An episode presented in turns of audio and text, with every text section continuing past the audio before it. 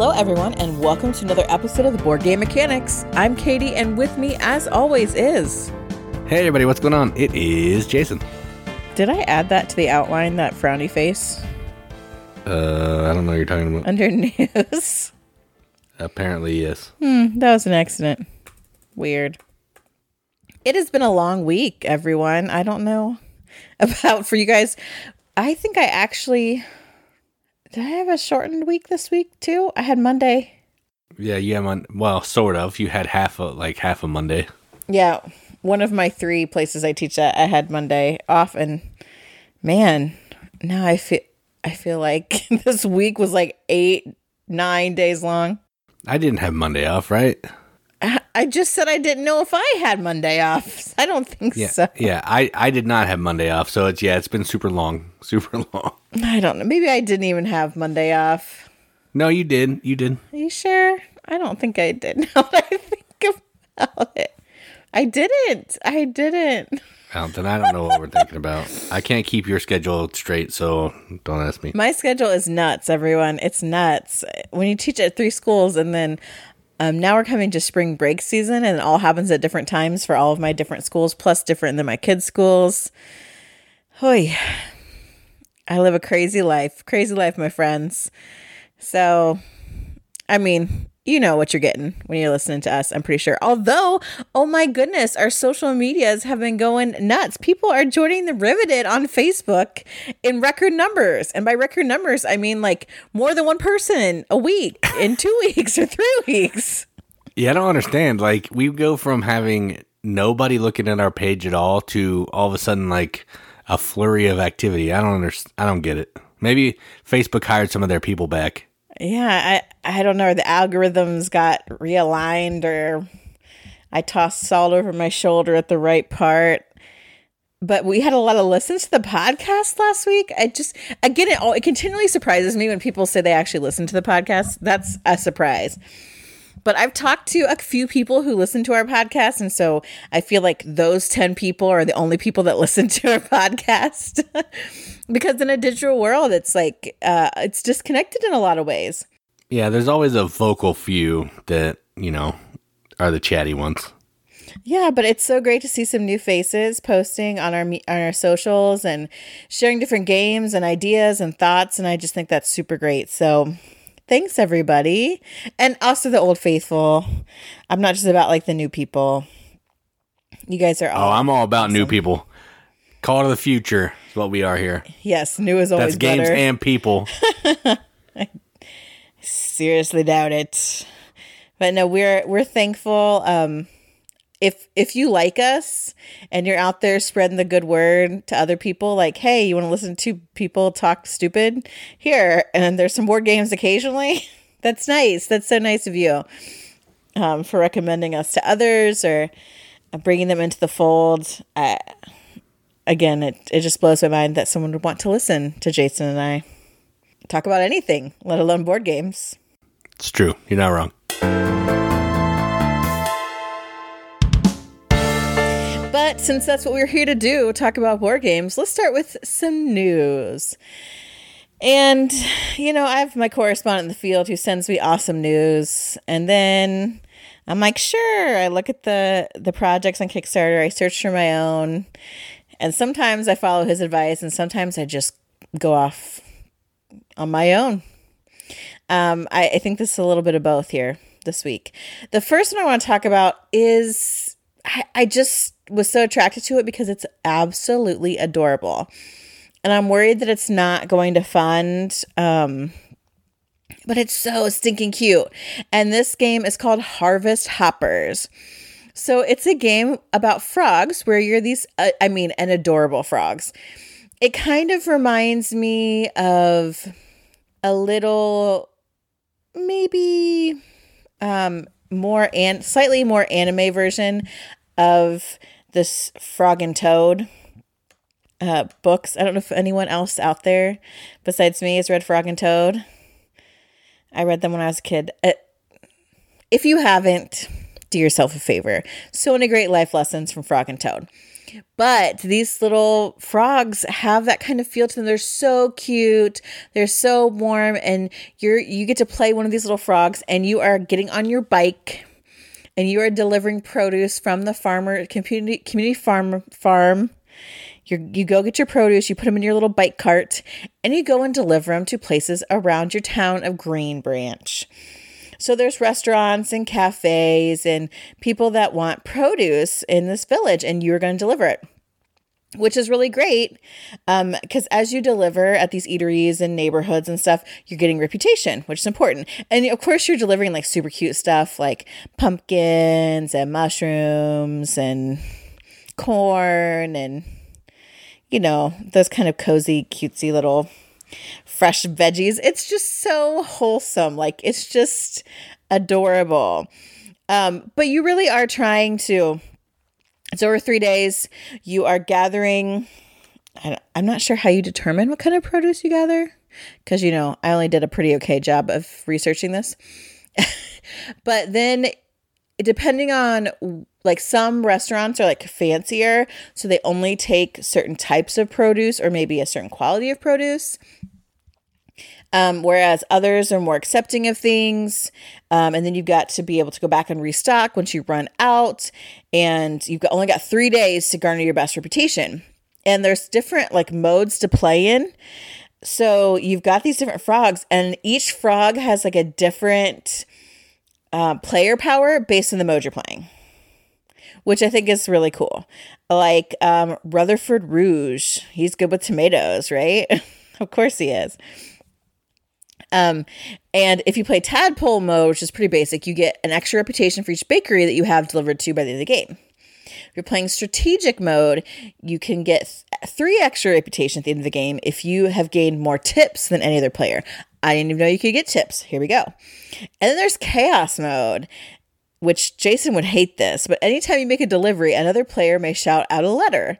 Rutherford must name two foods with that letter in it before making the delivery.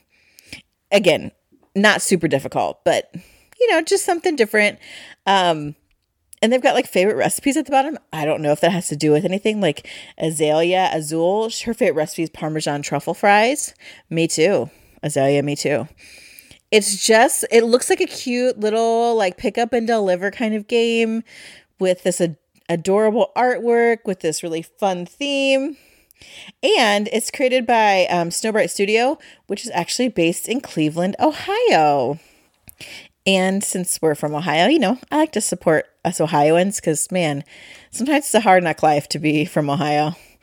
Uh, we live in like the Bermuda Triangle of like losers, losing sports teams, and you know, not anymore. Hey, Bengals are trying so hard, man. Um, but you know, just gonna just trying to give a little support to Ohio. So if you think cute little frog games is up your alley, if you like a little pick up and deliver, um, if you actually read Frog and Toad, somebody give me a shout out, please, on social media about that. Check out Harvest Hoppers by Snowbright Studio. It has 10 days left on Kickstarter by the time this podcast drops, if you're listening in real time. And uh, the base game is $38. Yeah, it sounded cool until you talked about that yelling stuff out. We were just talking about stupid rules like that in the car. That's if you play if you play chaos mode or whatever. You don't have to do that. yeah, that. well, you can burn chaos mode to the ground because that sounds oh Gosh, awful. Your face is chaos mode. Only sometimes. Doesn't make sense. Anyway, yeah, the the artwork is super cute. I did show you the artwork, right? I think. Yeah, yeah, you did. You did. Uh, the next one I want to talk about, and the last one I kind of want to cover today, is actually pretty much a reprint based on what I'm seeing. And it's called Ancient Terrible Things Reawakened. Now, we were introduced to Ancient Terrible Things by the fabulous fan zero, Mike McCorney. And it is a good game. It very much is in the vein of, um, oh, here we go. Here's when my brain stops working. Yahtzee? Yes, not yes, Yahtzee, which I was knew you were going to say that but I really meant elder sign. Yes. I was just talking to the other day about how I'm so positive that COVID really gave me this like permanent brain fog where I'll just be talking and then all of a sudden I'm just standing in a field. I'm like, how'd I get here? what was I trying to say? What's the word I'm looking for? I don't know. This happens to me in class all the time. And I'm like, gosh, my students must think I'm a dingbat. And you probably do too. Oh well. But yes, a Terrible Thing is kind of like Elder Sign. It's got the Cthulhu theme, sort of, but you really are rolling dice to kind of fulfill these different basic kind of contracts. But this has a really cool look to it. And in this Reawakened version, it's basically a reprint, but they've kind of streamlined some rules. Um, it looks like they've really uh, like updated some of the look to it. There's it says there's some new game mechanics. I, I don't see that it's completely like redefining the game. I feel like it's mostly about kind of streamlining some stuff, updating the art and graphic design, and there's some cool, like really nice looking components on it in it. I like the artwork anyway in the first one, and this is along the same lines. But you're basically on like this riverboat, right? I don't know. It's not like a riverboat to hell. Yeah, but- you're on a riverboat and you come across these like ancient terrible things and you're trying to defeat them by rolling dice. Do you want to take over this section? No, I was just telling you. Okay, I know. Oh, So- so, I, so- I, thought, I thought you were asking me, so that's why I said that. No, so you're on um, a riverboat in this like remote jungle because you're really like trying to I don't know pursue fortune, glory, or whatever. And then you're like, oh, I found this battered journal that has all these weird scribblings of ancient secrets and terrible things, and now we got to fight those things. It's actually really pretty quick. It says it plays 30 minutes per player, which I'd say it's about right. Um, so you're basically doing your dice chucking to get these symbols to like go through like solve encounters basically and you're going to collect resources that way and they're kind of placed along like this thematic looking river um and you're rolling like you roll your dice for it. You're also using your coins and different resources that you've collected to like get gear and stuff which is pretty cool. But then like when you fail an encounter it brings like it's like a doom track uh, that kind of moves forward which you're really kind of wanting to not happen. Now there's a print and play version for this. You can also get it has an upgrade you can get an upgrade pack if you already have the game which is like some location tiles a monkey tile a couple like new things new dice some new cards. Um, but I realized that Ancient Terrible Things without a print for a while. So you may have heard us talk about, and you're like, yeah, you know, I like dice chucking, or there are people that for some reason like Cthulhu and all that. I don't, I don't, I'm just not into Lovecraftian that kind of thing, but a lot of people are. And so this is like right up their alleyway. Um, it's also again fairly easy to play just because a lot of people are really into dice rolling and most of them played a Yahtzee dice checker kind of game. And this has kind of like different artwork and just a little bit enough more that you can kind of again pull them into the dark side of um I don't designer games or whatever you want to call it. So this is your chance to get your hands on this kind of game. So if you're interested in that, if you want to do an upgrade to the original Ancient, Terrible Things, if you've been wanting to get that, uh, or if you just are looking for another game that you like dice or you know that people would really play this, uh, check out Ancient Terrible Things Reawakened. That Kickstarter has 11 days left, and uh, to get the actual core game is $45. Yeah, I did watch Rahdo play through the new one, Mm-hmm. and it, it's mostly the same. It does some streamlining, adds a couple extra like action dice, which is interesting. But I mean, it didn't. I thought about getting the new one, but after watching the video, it, you know, I. We have basically what the game is. It's just ours is a little clunkier, and that's fine. That's how we roll. So I think we're good. There's one thing, um, because y'all know I love like extra components. The deluxe version of this has a riverboat dice tower that is like super pimp. It looks awesome. That is pretty cool. It's completely unnecessary, but it looks cool. Oh yeah, and like the denim playmat and stuff, which is cool. But that dice tower is so awesome. Like I don't know if I'd pay ninety dollars for the deluxe, but it is really cool. I think you can get the dice tower by itself, right? Thirty bucks. Uh, I don't know. I didn't look into that because I know it's never going to happen. So Yeah, I'm not buying it, but you. I think you can get it. by- Get it by itself though. Okay. Definitely worth checking out Ancient Terrible Things Reawakened. And that is what I have for news today. All right, so let's talk about a few games that we played. And we have, we're going to talk about three today. Uh, all different types of varieties. So we'll just get into it. The first one that we're going to talk about is a game from DV Games, and it's called 13 Clues. And it is kind of like it's well, it's a deduction game. It kind of has a clue feel to it, but what you're doing in this is you are going to have three cards out in front of this player screen that you don't know what they are. And you're going to have two cards behind your player screen, and every other player is going to have three cards in front and two behind. So you're going to be able to see everybody else's players' cards in their front, and you're going to be able to see what's behind your screen, and you're trying to find out what cards you have on the front. And you're doing that by asking questions. So you're asking some player like, how many female characters can you see? And then they'll give you an answer. You do some deduction trying to figure that out. And um, you can also, there's some cards in the middle. You can pay a magnifying glass to flip one of those over, cross some stuff off. Once you think you know what your cards are, you're going to make an accusation. If you're right, you win. If not, you keep playing until somebody wins. It's um, a mixture of like Clue and that game Sleuth, where you're trying to find gems and all that stuff. But this one's like simpler than both of those, but it was a good time. I like it. I'm terrible. Uh, I did win one but I've lost two, so there is that. Um, it has nice production, cool idea, really easy to play, easy to teach, and I think you know it. Most people can like are interested because they played Clue, and I think this is like a sidestep from Clue. So if you you know how that works, you'll kind of be able to piece this together. So how do you feel about this one? Well, I mean, deduction, like Clue it's obviously right up my alley. And it's as much as I usually hate games where like I hold my hand this way and you all can see it and I can't. I I don't love that.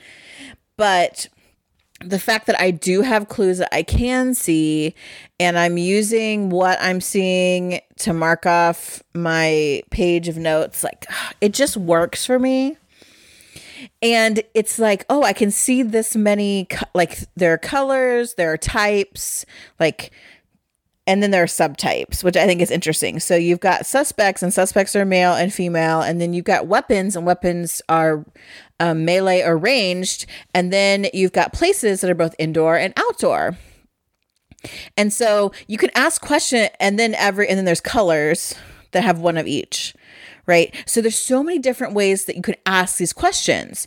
And if I ask someone like, you know, how many of a certain color can you see? They can see my cards where I can't. So if I'm counting colors I can I can see plus whatever is like and try to figure out okay if they can see an extra one then I have that color. But they also have those two cards behind their board. So it's really like, okay, well, this could be in front of me or it could be behind their screen. And now I've got to go about and find another way to deduce which is true.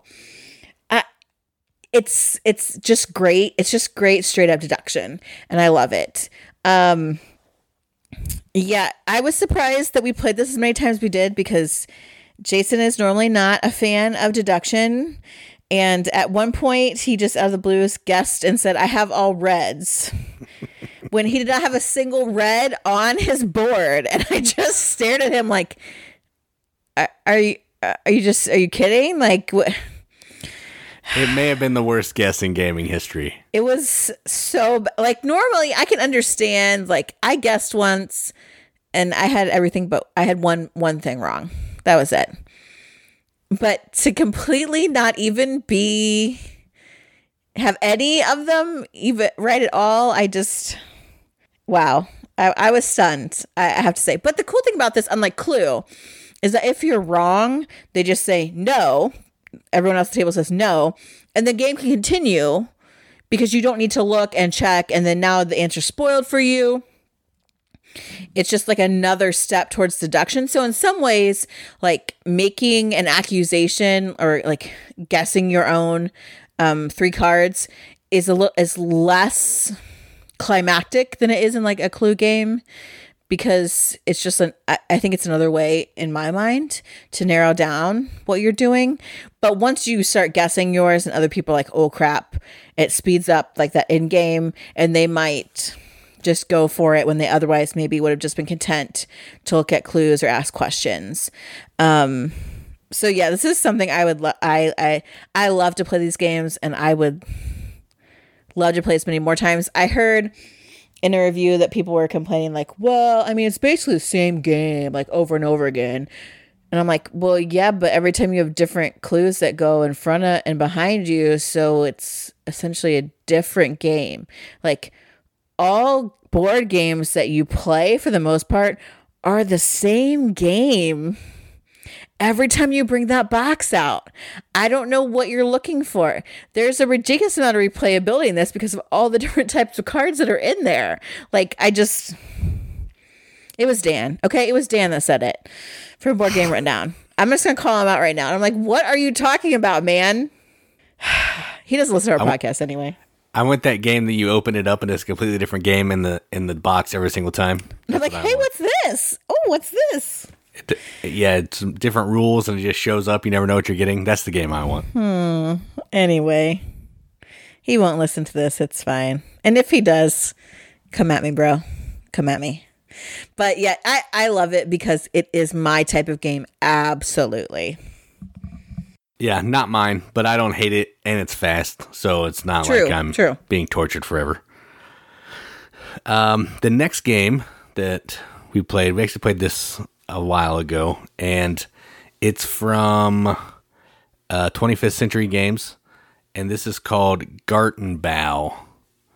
And this is a game about making a garden, being a master gardener, and uh, effectively what it is is it's a tile drafting and placement game, and you're trying to build these grids of little flower seedlings to get certain patterns so you can grow fl- different flower tiles on top of those to ultimately get different patterns of flowers so you can get big plants on top of those to score points.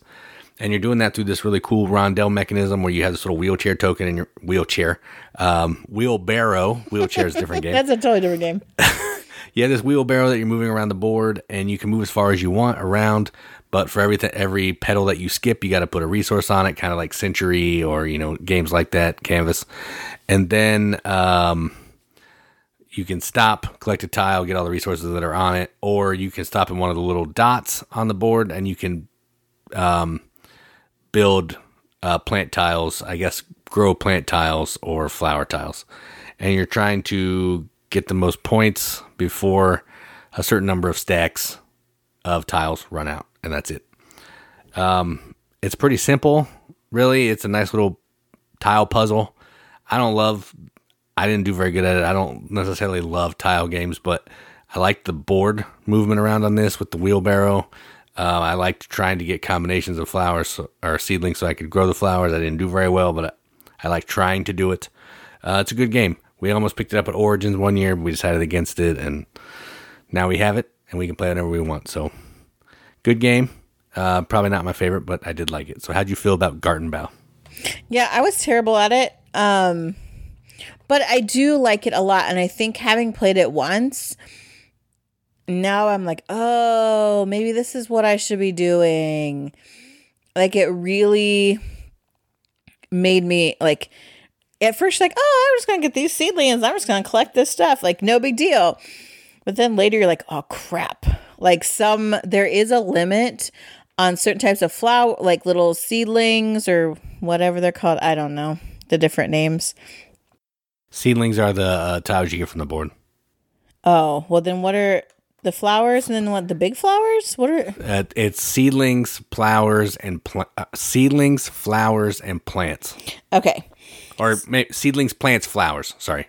Okay, so eventually, like the plants are actually limited and they get more expensive as they're taken. I did not know that at the beginning. So I didn't really plan well for like how I need to strategize to get all my flowers in the board. But as we moved on, I was like, oh, I know what I'm doing. And now I'm like, oh crap, I screwed myself up, which I don't love that you can totally mess it up. But I think maybe it depends on what kind of people you're playing with. Because if everyone's kind of like that, then you're like, okay, I'll make the best of it. Or it's not like a big race. But um, I do think in some ways there are different means to get points.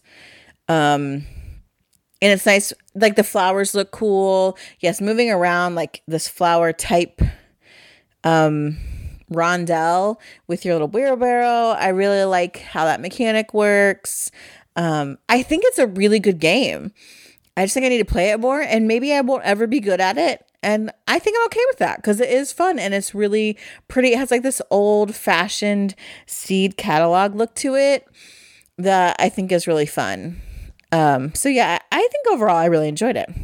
Yeah, I mean, I don't even say that I'm never going to be good at it because that's just something that I'm never going to be good at is games in general. But yeah, that's not true because then that makes me feel terrible. Like Jason's not good at any games, but he beat me at this game and this game and this game.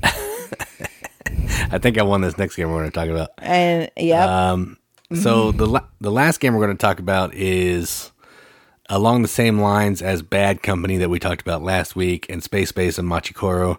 And this is called Valeria Card Kingdoms. And this is, I think, the first game in the Valeria universe of like 500 games. I'm not sure how it breaks down, but this is the probably the most popular one. And effectively, what you're doing in this is you are rolling dice on your turn. You're going to have these character cards out in front of you.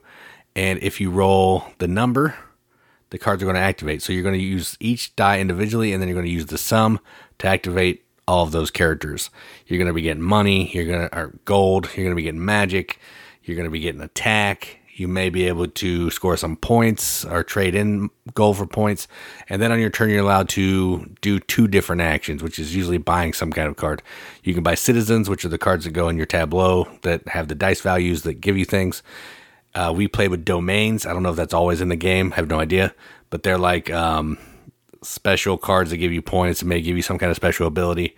And then we had monsters that, we could fight um, that are going to give you points, some kind of benefit, and maybe some additional points if you fight enough of them.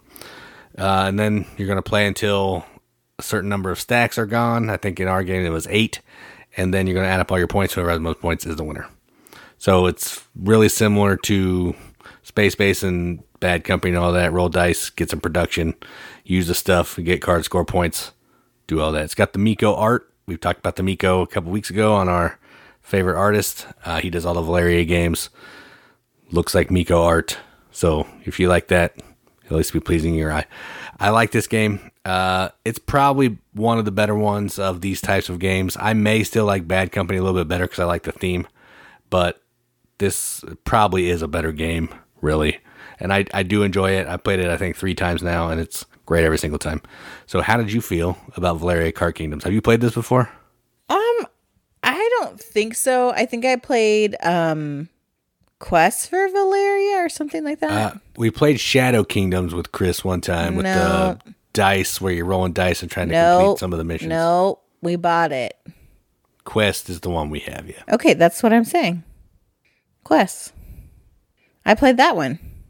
We played another one with Chris too. Okay, well, I don't remember that, but I thought the one we played with Chris was the same as the one we owned.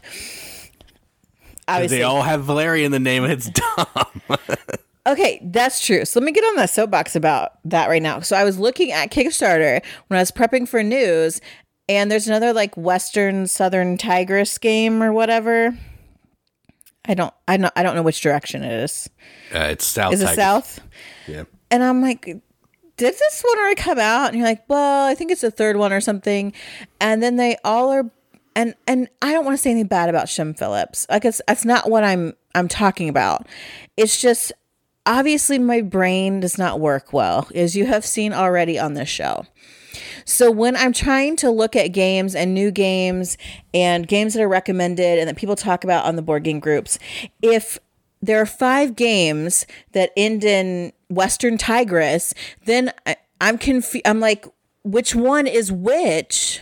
The same with raiders, bakers, candlestick makers of the kingdoms. I'm like, I how how can I possibly differentiate them? Like I feel like it's very it's just it's I I want to say I think it's a poor marketing. I agree. I agree with you. That's the same thing this Valeria thing falls into. They're at least spaced out, I think, a little bit more as far as when they're released. Maybe, maybe. Um, but I, I, it's just, and again, maybe it's because I, I'm slow, or I'm bad at remembering game the names of games and publishers and and things like that. But to me, it's I think it makes it hard for you you to stand out it's the same with dumb names anyway. But if you all have so many that they're the same, I understand like you want to draw people in because they liked the first game that had a similar name. You're like, okay, well, I'll use that as like a jumping off for this brand. But there's just been so many so quickly. And then we went from like all the North Sea games. Well, it was like the North Sea and then King- West Kingdom. West Kingdom ones. And so they're all by Shem and I think with all the same art. So they look very similar and their names are similar. And now we've got these new Western ti- Southern Tigris ones that also by the same person in the same art style. I just cannot keep up. I cannot separate them. And I feel like they may all be awesome games. I'm not doubting that at all. And nothing against the publisher, the designer, the artist, anything that. I think they look cool. I just can't keep up with the call to the new and separating these games in my mind. I can't do it. Now, Valeria Card Kingdoms, off the soapbox, back to sort of related. I like this game. I thought it was fun. I like games like this. Um, however, when he brought it out, I was like, okay, what is this like the other game that is? I'm like, okay, so we have to get these people and like fulfill these contracts and battle and it wasn't quite that, but it was like that. so I felt like, am I, is this deja vu? But I'm pretty sure I've never played it before. But it was again similar with a similar name. Um, so that's what makes it just so hard. But it was a good game. Absolutely, it was a good game. I like game like this. Again, we played Bad Company. We really liked it. Um, I like this too. I like the art. I like this idea. I I felt like you could go different ways. Like I'm like I went this whole time and didn't get like a 4 or whatever. Um or I could go heavy into cards give me magic and like hope that pays off and use them as wilds and these things. Like I think that I, I, and of course that's one of the things I love about games. And so I like that this one is really adaptable to that. And I like that, you know, it's on every player's turn, everyone's doing something those are always you know great games because we play with so many like newer gamers that when you want to keep them engaged you have to have something that fires off on everyone's turn or it's simultaneous action or something those really help get people started so that's why I think what's really great about this. Aside from the fact of this confusion, over market saturation of names, looks, etc. That took yeah. a really long diatribe. Sorry. Uh, I agree with everything you said. I think the to me the Valeria ones are more confusing from a a naming standpoint, but I do think that Shem is putting out too many games too quickly, and it might be time to you know hurry up and do something of the East so we can be done with this and we can move on. That's what I. That's what I think. Is are they doing all directions? Is that? yeah, I think so. I think that was the plan. A set of four trilogies of all the directions and and I don't know if this is really not even Shem's fault. Um, not that you know, I think there's blame anyway, but is it because we are such a new, new, new? If it came out last year, it's already old, kind of like if that's where the industry is right now and where the audience is going, because we complain about that a lot. That we don't care about the new hotness half the time because there's plenty of old great games. Um, and so I don't know if he feels like he needs to keep up this kind of thing. Um, and of course, there are other designers who are like, man, we wish they'd put something else out. But yeah, I, I could stand a little bit of lag time between some of these, I guess. Yeah, I agree with you 100%. All right, so with uh, some random soapboxy in there. uh, that was the games played, and we'll keep going.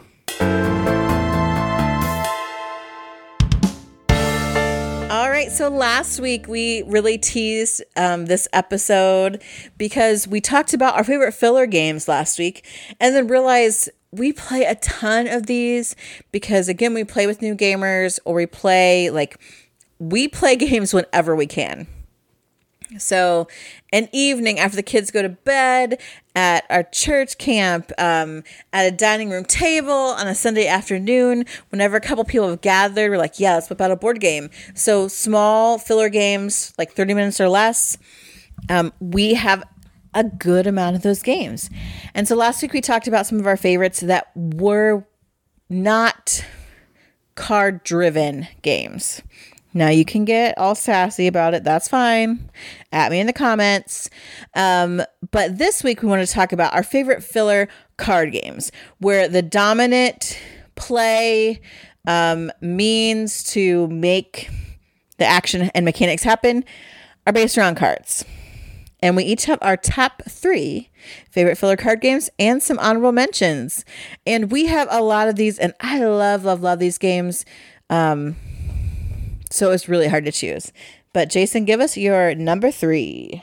All right. So speaking of new hotness, my number three. I just thought that too. I'm like, I railed about this. Now it's like in a new game. Yeah, my number three is a new hotness. I don't even know how readily available this is. Um, someone sent me a copy. They listened to the podcast. Um, so yeah, I have we have one now. But I played a bunch of it on Board Game Arena before that, and it's called Sea Salt and Paper and this is a game from Bruno Cathala and I think Theo Riviere, I think. And this is it's a it's a little card game. It's a little tiny box, like it looks like just a regular deck of cards. And what you're trying to do is you're trying to get different types of cards in your tableau to score points. And all the cards have cool little origami art. It's really nice art, nice production. And you're trying to be the first player to get to seven points by collecting these different cards. Uh, and then you're going to determine if you want to end the round and score those points, or if you want to give everybody one last chance to see if they can beat your score. Now, when I get to seven, I don't have to stop. I could keep going until I have like 12 or 13 or whatever. And you know, if I do last chance and I beat everybody else, I score all my points. Plus, I score a color bonus, which is the uh, largest group of certain color I have in my hand, and everybody else will just score their color bonus. If they beat me, Everybody else scores their points. I only score my color bonus. And in a two player game, you're racing to 40 points over a certain number of rounds. And in a three player game, it was 35. I haven't played it higher than three, so I don't know that. I think it's 30. Uh, but it's really fun. You do one of two things in your turn draw a card from the deck, draw a card from the discard pile, and then play some cards. That's the whole entire game. It's fast, it's fun, it looks nice on the table, and I really like it. So, my number three sea salt and paper. Um, I wasn't here when you played this, but it's super cute. Like I went and looked through all the cards. I love that it's just these origami like crabs and people and mermaids. It's so cute, and I really, really want to play this one.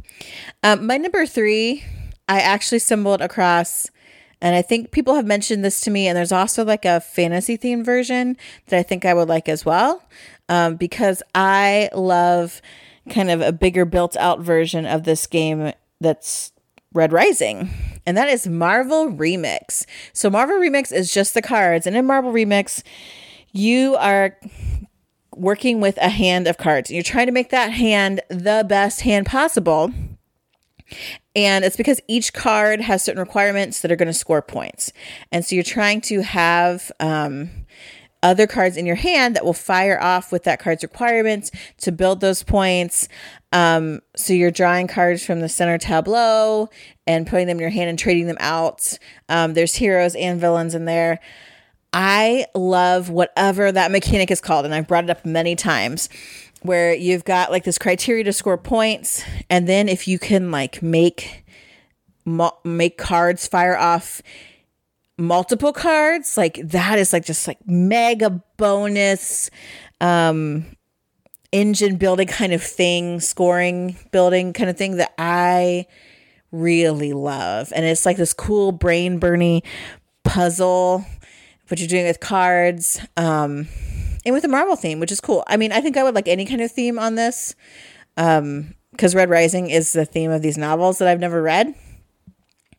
But I love that challenge of trying to get just the right card that's going to have synergy with the other cards in your hand to score you the most points. Um, I actually don't own this, and I would like this. Or I think Fantasy Realms. Is that right? Is that the Yeah, Fantasy Realms is the original one. Yeah. Um, I would probably like that one too.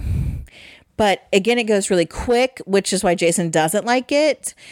But I think you could play multiple rounds of it also very quickly and then kind of tally up those total scores. So that way, if you have a bad hand, it's, um, you know, just doesn't lose it completely for you, that you have other options to kind of come back and balance out scores. And um, it kind of emits some of the luckness to it or you play Red Rising where you have other things that can kind of balance out as well.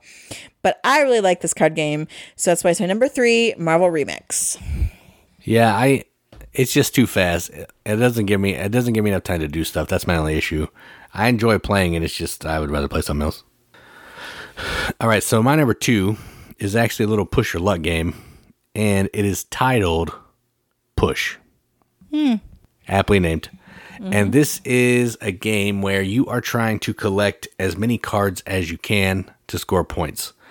So on your turn, there's a deck of cards and there's a die. On your turn, you're either going to flip cards from the deck, trying to get three different columns out so you can get some cards, or you're going to bank some cards that you have in your display. There'll be points at the end of the game and they'll be safe from busting. So if I want to flip cards, I'll take a card and I'll flip it. I can put it in any of the three columns as long as it doesn't match a number already there or a color that's already there. So that's where the, the push your luck comes into play. As you start getting more stuff, it's going to be harder to get those those cards out. And then if I stop, I collect a row of cards, and then the players either to my right or to my left will each get one. They'll go around till all the piles are gone. If I bust, I discard a pile. Other players get a card, and I have to roll a die. The die have the dice has um, all five, I think, colors, and then a black side or a star. And if you roll a color that you have face up in front of you on the table that you haven't banked, all those cards get discard discarded, and you lose them. So you're just trying to be as efficient as you can, collect cards, bank them, score points before the deck runs out, and you have the most points, you win. It's a really fun little game. It's easy to teach. It's easy to play. It's really quick. I, it's you're not going to be playing this for more than 30 minutes unless somebody's really, really having some AP. So I like this one quite a bit. So that is Push, my number two. Yeah, this one's fun. I liked also the aesthetic of it, like the basic colors that are really saturated and Yeah, they look like Uno cards a little bit. Yeah, they do kind of, but it's better than Uno, which is what makes it great. oh yeah, it's way better than Uno. My number two is a game that sat on our shelf forever. We got it, I think, for f- like a part of a buy four, they're all five dollar deal or something at a con. Um, and we hadn't played it forever, and we were going through our different shelves and did podcasts based on the, our different what was on our shelf. Uh, I thought we need to play this game before we talk about the shelf. And the game is Kobayakawa. And it turned out to be a freaking awesome game. And it's one of those games that it's so simple. There are only two actions that you can possibly do on your turn. And after each person takes a turn, it's the end of the round. So there are cards in this from 1 to 15. And the theme is that you are a samurai clan and you're going to fight. And the strength of your fight is the card that you have. But what's interesting is there is a Kobayakawa clan clan that will jump to the aid of the underdog. Like they will help the weak. So you on your turn, you either take a card from the middle and look at it and choose which one to keep in your hand because again, you want to have the highest card for the fight. Or without looking, you take a card off the deck and cover up the card that is representing the Kobayakawa, which is the amount that will be added to the player with the lowest card during the fight. So it changes, and you may think, oh, I go first. I've got a one in my hand. Uh, I'm going to pick, draw a card. Ooh, I drew a 10. But no, the Kobayakawa card out there is a 14. I could probably win with that. So I'm going to discard my 10. And you're like, yeah, I got this. I got this. I'm going to have 15. The next person could go and be like, mm, wow, that 14, that's really high for Kobayakawa. And I've got a good card in my hand. I've got a, like a, a 12.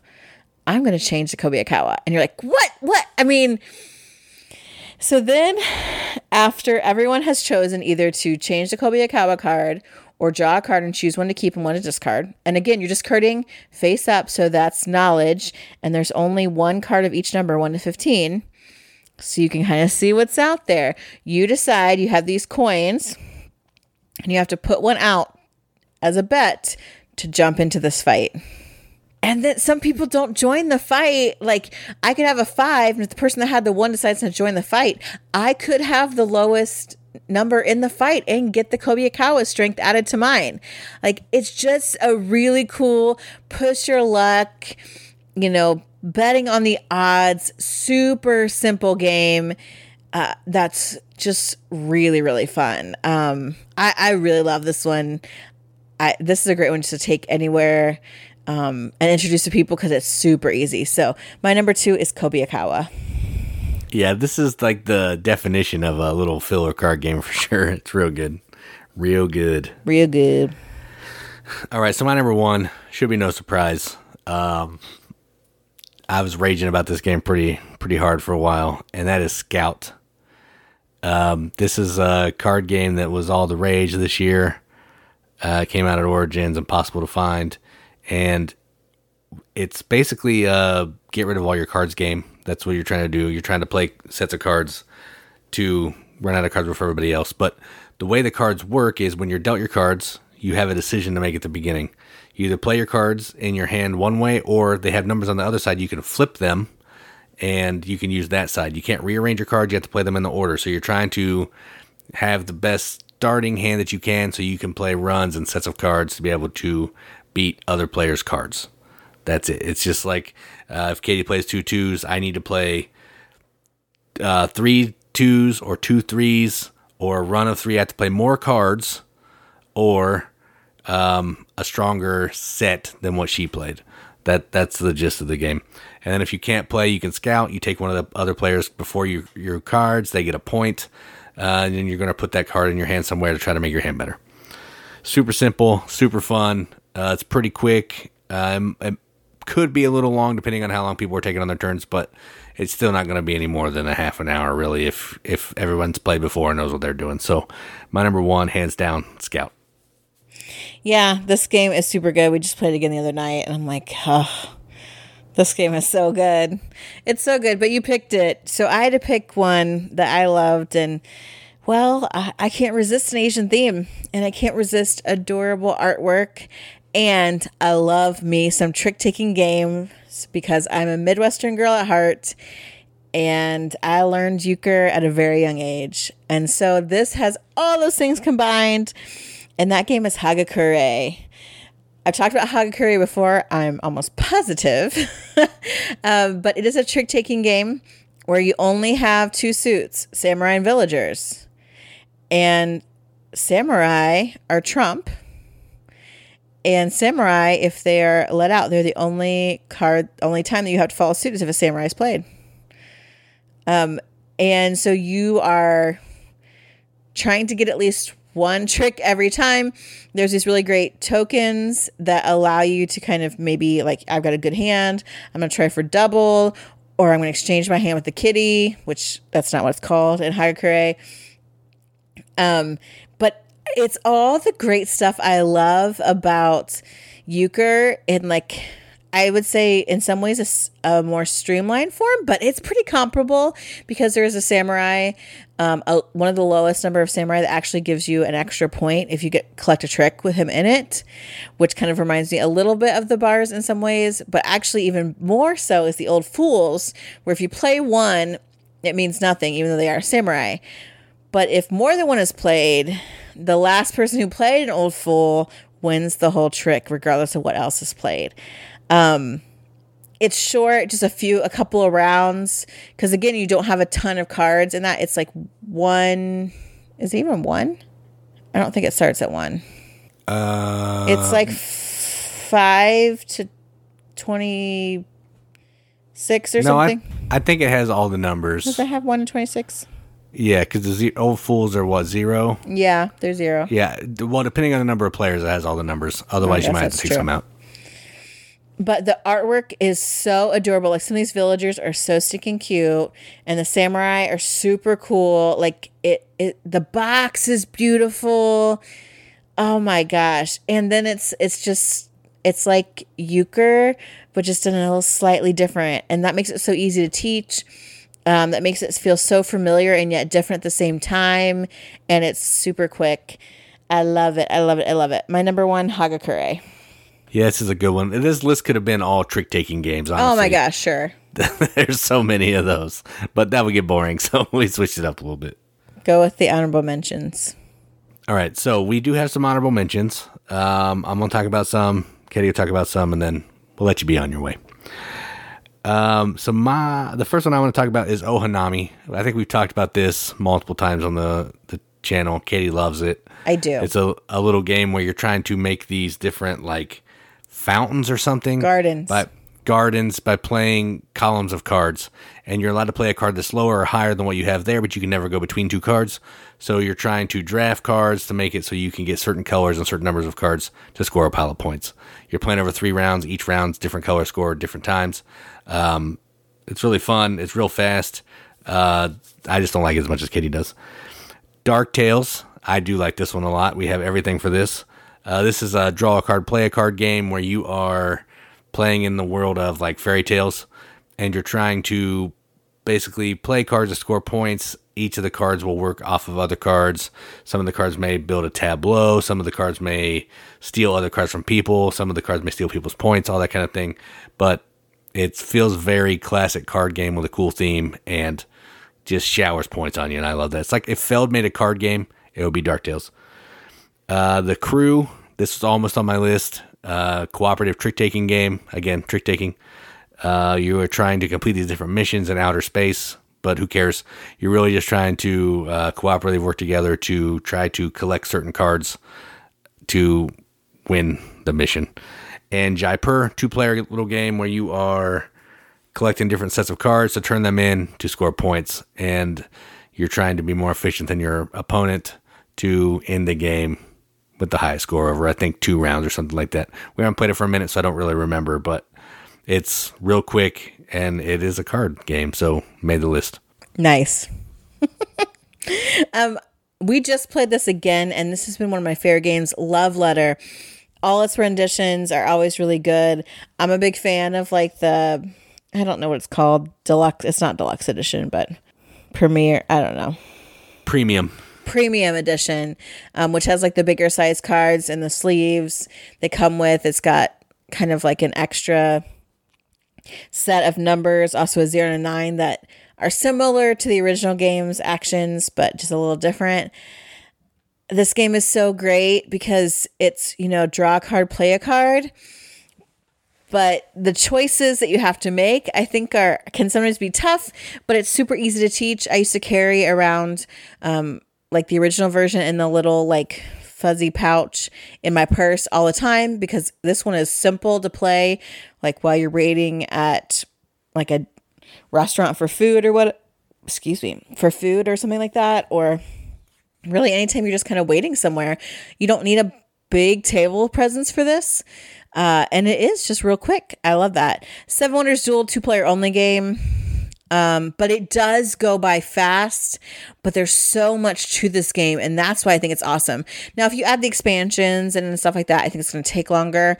But at its heart, you know, you're drafting these cards, building your little engine, um, just trying to gather as much points as you can in all a, ver- a variety of ways. And so some ways can like if you do like a military or a science win, that could happen even quicker than just a regular like points at the end of the game win. It's I, I love it. I haven't played it for a while, but we used to play the snot out of that game. It was so good. Um, Cat Lady is a new one. I wanted it forever, and we finally gave in and got it. I love like all the little cat toys that you're collecting and trying to keep these cats happy and fed. Um, it's just a cute, simple little game about cat lady stuff. And then finally, another two player game. We happen to have three on this list um, is Mr. Jack Pocket.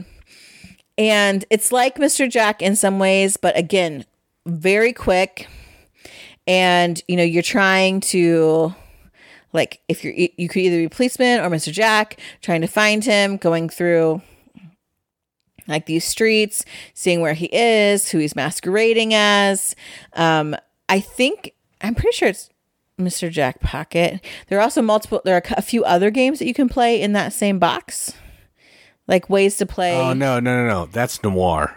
oh that's noir that's Yeah, also short Mr. though that's Yeah, another Mr. card Jack- game The short Yeah. Mr. Jack Pocket's not necessarily cards, it's tiles, but well oh, i guess noir is cards. Noir is all, all cards. Maybe I should just do noir. Forget I said Mr. Jack Pocket. it's tiles, whatever. Uh, noir is very similar, and there are multiple games within that. I don't, even, I don't even know how readily available noir is. It's older, right? Yeah, I don't know if it's been reprinted or not. Yeah, we had the first edition, but I don't know. Yeah, I don't know. It's from. It's only from 2012. That's not old. In board game years, that's like I know it's ancient history. yeah. Yeah. We just went on that rant. I'm not going back to it. Um, but it is older. It does have like really cool noir artwork, but you can play um several there's like 54 cards in the deck in there and it's like 5 to 15 minutes. So it's just hidden identities, deduction, um you can there's like I think six games. So like Killer versus Inspector, Hitman versus Sleuth, Master Thief versus Chief of Police, like lots of ways. It's for love ninety nine games. Um, you can get it Noble Knight Games for fifteen dollars. It says, oh, there's some in the geek market. Six dollars, very good condition. There you go. Um, but yeah, just all cards and cards with like people's names on them, and then you just follow these instructions and you can play all these six different games and it changes and it's just I, I love deduction games anyway card games and it's over super fast you can like trade roles and do things differently which i think is really fun in that type of game Yeah, I, I agree. Noir is good. Yeah, we really haven't played that for a long time. No. We need to bust that out. We do. It's pretty fun. So those are our favorite filler card games. And I know there are more. Oh my goodness.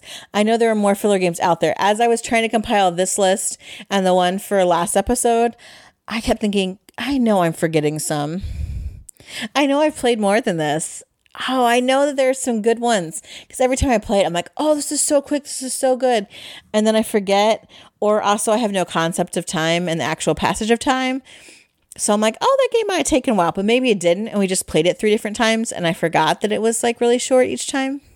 So if you know of some filler games, please, please, please let us know on any of our socials. Um, Facebook, hashtag the the best group out there on Facebook for board games, in my opinion. Not that my opinion counts for much. Um, on Instagram, on Twitter, uh, and of course on the YouTube. We get lots of great feedback from YouTube. Also, we talked about a couple deduction games this week. So if you're interested in deduction games, I'm going to give a little spoiler. Um, our friends at the Board Game Rundown, some of them, do an episode on Wednesdays called Whiskey Wednesdays. I think it's a YouTube Live. Yes. And I will be their guest this coming week talking about deduction games, which is one of my favorite things to talk about. So if you're bored on a Wednesday night, come check that out too. Yeah, it should be good. It's always fun to razz those guys. It's a good time. I know. I'm excited. Although last time I just razzed them from like off screen. So now I get to do it on screen. That's true. It's a lot. It's a lot. It is a lot easier to be a keyboard warrior and razz people than it is. I, I like- know. So I'm going to do the right thing and come face to face. Call everybody out where they can see me. Yep. There you go. All right. Well, I feel like this has been long and rambling, at least from my part, which maybe it always is long and rambling from my part, and I just became self aware. But I think we'll end it here. And I've been Katie. And I'm Jason. Keep gaming, everybody. Keep gaming.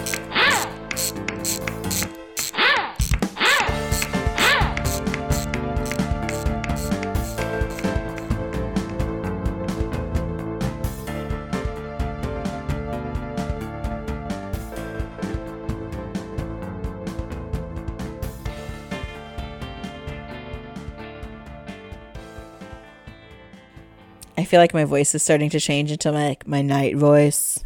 So I know I need to wrap it up when I get my my smoky voice on.